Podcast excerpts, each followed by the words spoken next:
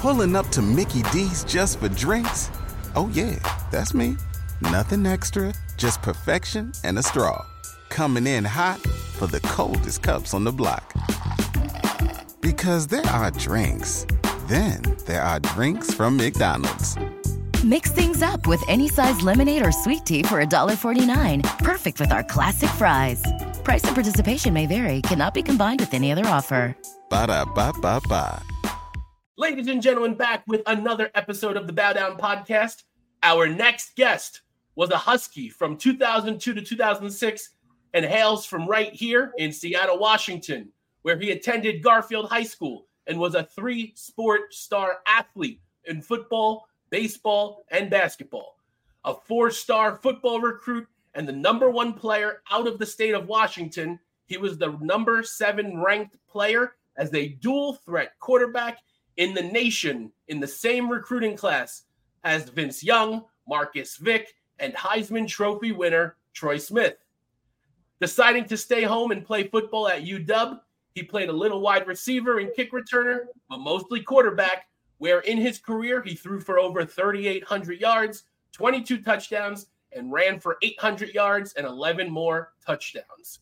He was named captain and the Washington offensive team MVP in 2006, selected in the fourth round of the 2007 NFL draft as a wide receiver by the Dallas Cowboys, spent his professional playing days with the Cowboys, the Patriots, the Seahawks, and the New York football Giants, as well as the Jaguars. He was a part of that 2011 Super Bowl winning New York football Giants squad. Today, he's an Emmy Award winning sports analyst and does work with the Cowboys as well as CBS News Texas. Ladies and gentlemen, it's my pleasure to welcome Washington Husky legend and great Isaiah Stanback to the Bow Down podcast. Isaiah, thank you for joining us today. How are you, my friend? I'm good, man. How y'all fellas doing? We're doing, we're doing. You know, be better after last night. Uh, man, I, I know. I just I just drove back up to Dallas to this morning. Yeah, it was it was rough. Um, obviously, you it seems like you were in the area. You got to witness the game. Check it out. What are your thoughts on the team? Obviously, we know Michigan 15 and 0 was no joke. They deserve all the credit, all the kudos for winning the national championship. But thought on the season that Coach DeBoer and these Huskies had at 14 and 1. Yeah, I mean, obviously it's an amazing season. No knock on the season whatsoever. Uh, these guys did things that other, you know, Huskies teams really haven't done, um, and they did it at a level uh, with so much more competition um, than any other team has really faced as well. You know, consistently throughout the season. So these guys proved a lot throughout this year. Obviously, going undefeated all the way up into the national championship game. Uh, they just did not show up uh, in, in their entirety in this particular game, and it's unfortunate that if you were going to have a letdown, that's the one day that you don't want to have a letdown. Um, you know, and they just they just weren't hitting on all cylinders. Execution wasn't there. Missed assignments. You know, penalties. Whole, you know, they're hurting themselves throughout the whole game. And Michigan continued to leave the window open for them. You know, I was I was sitting there, I had the pleasure of sitting there not only just with my son, but I was sitting next to Warren Moon too, which was obviously huge for me um, from our, our pre-existing history and what he means to me and my family. But the both of us are just sitting there talking through the game. I don't think you can have two quarterbacks sitting in the same area during a football game of that magnitude and not just really just talk ball throughout the whole thing and talk strategy. And there was just a lot of missed opportunities uh, to the point now where like I can't, you know, everybody's talking mess about you know Michigan beating up on Washington and all this stuff. I'm like, you know what? Our boys had a chance. And unfortunately, it wasn't like they just got beat down. These guys just did not execute and they didn't take advantage of the opportunities that were presented to them. And uh, ultimately that's something that they're going to have to look themselves in the mirror and look in the mirror and see themselves for the rest of their lives because they definitely missed out on a great opportunity. Yeah, overall for the season 14 and 1, Pac 12 champs, Sugar Bowl champs, yep. very successful overall at the end of year two for Coach Kalen DeBoer. What are your thoughts on the direction of the program? And do your thoughts change with them now transitioning with the end of the Pac 12 and joining the Big Ten? Well, first of all, shout out to you, Doug, for winning the last year of the Pac-12. Absolutely love that. Uh, it's still taking it. I'm, I was just getting used to saying Pac-12, by the way. I don't like it, but uh, I guess they probably said the same thing about when I was in the Pac-10. But uh, yeah, you know, obviously they're going to be having new beginnings, and it's a little uh, worrisome going forward because you sit back and you watch the recruiting and you see where guys are landing, you notice kind of this this new fad of less opportunities for high school players and more opportunities for guys who are already in the system. This, this dynamic is weird. So now you're really so dependent on transfer and a transfer portal. And you're seeing all these guys go to other schools and it's like crap we're not getting the high high class recruits. We're not even getting the transfer uh, guys.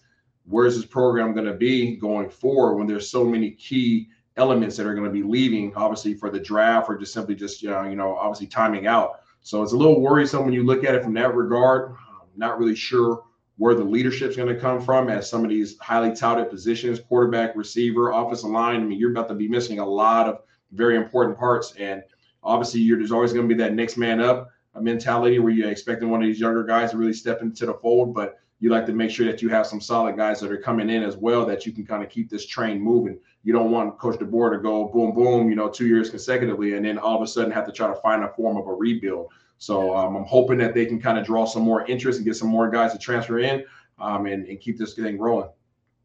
Now, speak, speaking of the recruits, you you yourself being the number one player out of Washington, and now Washington got the commitment yesterday before the game from linebacker Zaydrius Rainey Sale, number one player also in the state of Washington of the 2025 class. Now, you growing up, you growing up in the Seattle area, you being from the state of Washington, was the University of Washington always your number one choice when you could really have gone anywhere on in the Pac-12 yourself?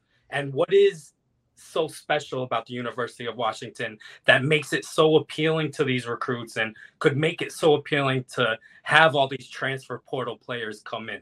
No, it's a great question. Uh, to be honest with you, man, no. And the answer is no. I, UW was not always at the top of my list. I was not a football guy. I mean, prior to me, I was a baseball guy. You know, that was that was my thing. I turned down, you know, the first round. Actually, I turned down the Mariners, which is crazy. I turned down a Mariners first round pick out of um, out of high school, and that was very difficult for me because I had already committed to University of Washington. But prior to making my commitment to University of Washington, I had only played, you know, three years of football. So um, football was still relatively new for me at that point. That I had to make some real life uh, changing decisions. But I always envisioned myself going to an Arizona, um, Arizona, Arizona State uh, and really, when it came down to it, Arizona never offered me. That's why I ensured that every time I played them, I beat the crap out of them. and then Arizona State, um, I had a great visit, but my there was something that went down on my visit that led me to not decide to go there. Um, they actually wanted me to come in during the first year of Dirk Koetter and come in as a starting quarterback, um, but it just didn't work out that way. And then USC recruited me harder than absolutely anybody, um, but I didn't trust their coaching staff. So there was a lot of and my mom we had a visit. My mom had to end up cursing out coach carroll. That was a whole thing. But um, it just worked out that uw ended up being right there. I did not want to stay home. I was a guy who grew up in the hood and i wanted to get out of the hood and i wanted to see the you know see the country and get to better weather and all that jazz. But you know god had different plans for me and um, i learned a lot through my time at the university of washington it wasn't easy obviously was there during some some dark times and had to go through a lot of difficult situations trying to remain in my position and you know, I, I became a lot better person because of it. Uh, Isaiah, no disrespect to any of your teammates or players you played with while at UW, yeah. but what would a prime Isaiah Stanback look like at quarterback with this trio of Rome Odunze, Jalen McMillan, and Ja'Lynn Polk, not to mention this award winning offensive line? What kind of numbers do you put up with this 2024 Huskies team? I mean, I have no idea. Uh, I know these guys are some some dudes. You know, I, I definitely love my guys I, I rocked with, um, but I feel like things just continue to improve every generation. Man, seen almost every couple years there's a new form of athlete. Guys are bigger, faster, stronger. You know, systems are more elaborate. You know, more resources, more tools to study with. Game plans are, are you know, are, are through and through. It's just it's crazy to see the evolution of the game, uh, both physically and mentally and preparation wise. And obviously, these guys had one heck of a year. Uh, they received all the accolades. You know, Penix somehow, some way was backup Heisman, you know, candidate, but obviously he didn't win the Pac-12 Player of the Year. I don't understand that. Um, you know, he lost to a 47-year-old. So, uh, so you got that going. You know, you had the best offensive line in the country. You had the best coach in the country these guys had so much going for them, um, and they they achieved so much. And these guys will always, always remember uh, this year. They'll remember these, you know, these times, you know, this experience, man. And I'm just had, I'm glad that these guys will have that for the rest of their life. Are you taking, are you taking the reins from Penix and lining up under the under the center, or are you lining up in the slot as like oh. a back and like? Yeah, no, Penix, he, he, gonna have to see me competition wise now. Yeah, now he can he can sling it. He can definitely sling it, but I'm, I'm gonna give him a run for his money. That's what's now, now, last last week we put Corey Dillon uh, on the spot a little nice. bit, him to rank the top running backs that ever played for the University of Washington. Ooh. We're gonna do the same to you. Now, who would be in your top five Washington Husky quarterbacks ever? And if you can't come up with five, you could do three. Top and don't feel too proud to put yourself in it. We're good with everybody putting themselves in their top lists. Corey, nah. Corey Dillon put himself at three. Yeah, CD's a beast. I mean, CD. I mean, they got CD, Napoleon. I mean, you have some, you have some dogs now. Hurst, all of them guys were nice. Um, let's rock with.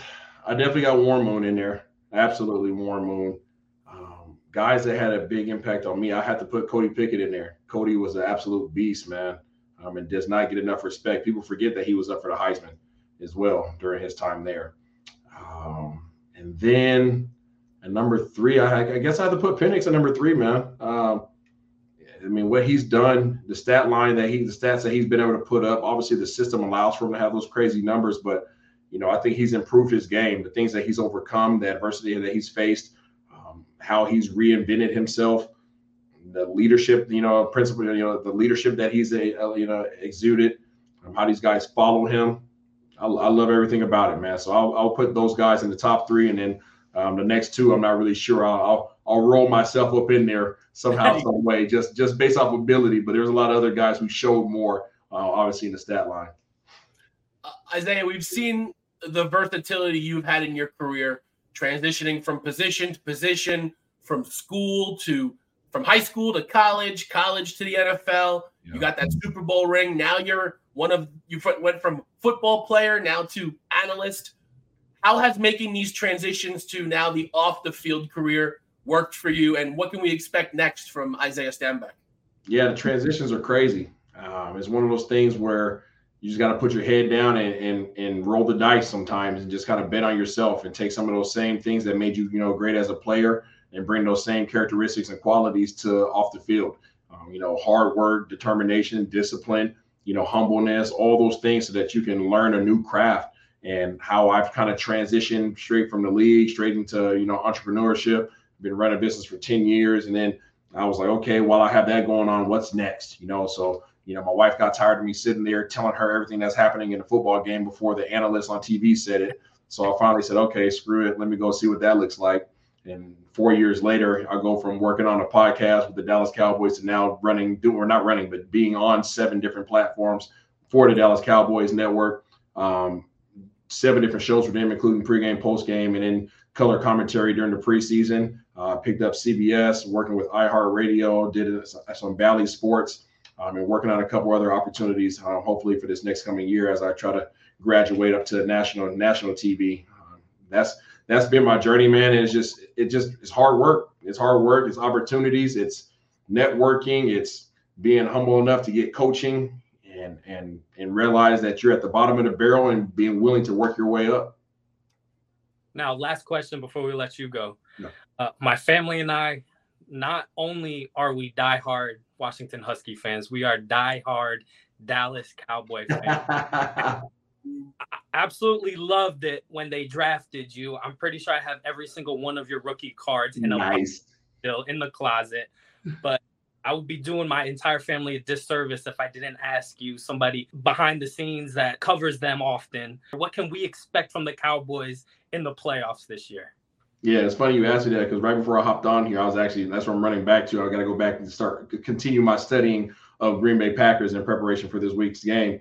Um, I think that they they have the best path they could have possibly laid out for themselves outside of having the first seed. Obviously, um, these guys have Green Bay. I think Green Bay is obviously a respectable team. They're a playoff team, but I don't think they're at the at the level of the Dallas Cowboys. Now the Dallas Cowboys still have to show up, and they still got to execute and all those things, but uh, they should not have any issues with Green Bay.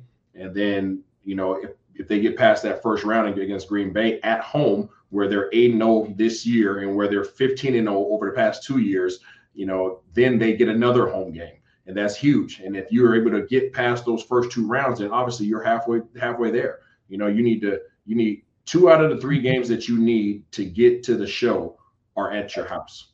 Right. And with their record that they've had at home for whatever reasons, they play better at home. I can't put my finger on it. It is what it is. Uh, I'm not going to speculate, but the facts are they play better at the crib. And if they take care of business in the first round, they get the second round. Then there's two out of those three games, man. They have to they have to play. They get the, they have the opportunity to play at the house. And if something crazy happens, if something crazy happens with San Francisco, then you get all three games at the house. I'm hoping. Yeah. So um, it's, I think I think they have a great opportunity. You know, I, I think they really do have a great opportunity, and I think that the competition that they face, how their schedule was laid out, as t- as difficult as it was towards the end of the year, I think that has prepared them for this run, um, because now those types of games, those types of decisions that coaches have to make, that that heightened sense of awareness, decision making, and and stress and all that stuff, they're they're now used to that. They're conditioned for that. They don't have to look and say, hey, back in week eight, you know, we no, it's hey, these last four weeks we've had have been crazy. So now we just got to continue that going through the playoffs. Yep. Finally, Isaiah, we want to share all this information with our listeners and viewers.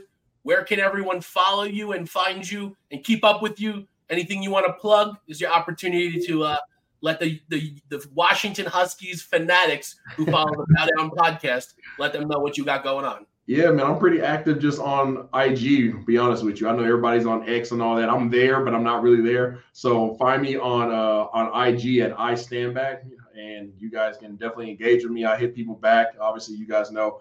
Um, y'all reach out. I'll say what's up. Um, but definitely try to continue to follow my journey, and I'll continue to share it with y'all. I appreciate the support. Awesome, Isaiah. It's been an honor and a privilege to have you on the Bow Down podcast. Truly appreciate it, my friend. Thank you very, very much. Still dubs up, baby. Appreciate y'all.